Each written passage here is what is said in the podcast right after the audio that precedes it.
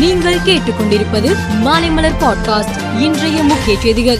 சனாதனம் குறித்து அமைச்சர் உதயநிதி ஸ்டாலின் பேசிய கருத்து தொடர்பாக இந்து முன்னணி தொடர்ந்த வழக்கில் அமைச்சர் தரப்பில் பதில் அளிக்கப்பட்டது சனாதனத்தை ஒழிக்க வேண்டும் என கூறியது அரசியல் அமைப்பு சட்டத்துக்கு விரோதமானதா என கேள்வி எழுப்பிய அவரது தரப்பு தனிப்பட்ட முறையில் பேசினேனே தவிர அமைச்சர் என்ற முறையில் பேசவில்லை என வாதாடியது. இதையடுத்து வழக்கின் விசாரணை அக்டோபர் முப்பத்தி ஓராம் தேதிக்கு ஒத்திவைக்கப்பட்டது. பல்வேறு கோரிக்கைகளை வலியுறுத்தி ஓலா ஊபர் டிரைவர்கள் இன்று இரண்டாவது நாளாக போராட்டம் நடத்தி வருகின்றனர்.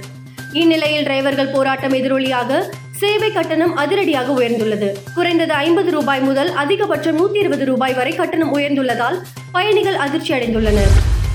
இஸ்ரேலில் சிக்கியுள்ள இந்தியர்களை மீட்க ஸ்பைஸ்ஜெட் நிறுவன விமானம் நேற்று முன்தினம் டெல்லியிலிருந்து டெல் அவிப் சென்றது.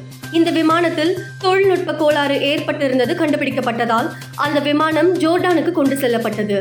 அங்கு விமானத்தின் கோளாறு சரி செய்யப்பட்ட பின் இன்று டெல்லி திரும்பும் என எதிர்பார்க்கப்படுகிறது.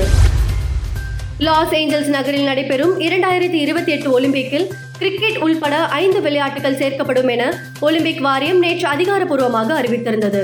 கிரிக்கெட் போட்டியை ஒலிம்பிக்கில் இணைத்ததற்கு பிரதமர் நரேந்திர மோடி வரவேற்பு தெரிவித்துள்ளார். இது விளையாட்டு வீரர்களுக்கு சிறந்த செய்தி என எக்ஸ் தளத்தில் பதிவிட்டுள்ளார்.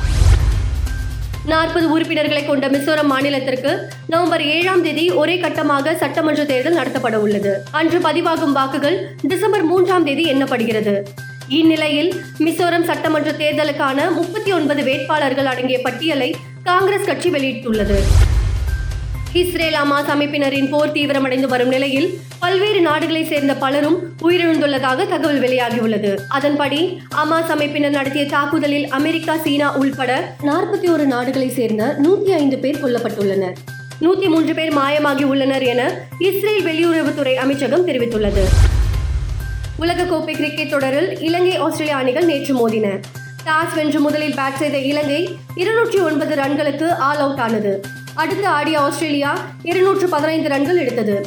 இதன் மூலம் ஐந்து விக்கெட் வித்தியாசத்தில் இலங்கையை வீழ்த்திய ஆஸ்திரேலியா முதல் வெற்றியை பதிவு செய்தது. மேலும் செய்திகளுக்கு மாலை மலர் பாட்காஸ்டை பாருங்கள்.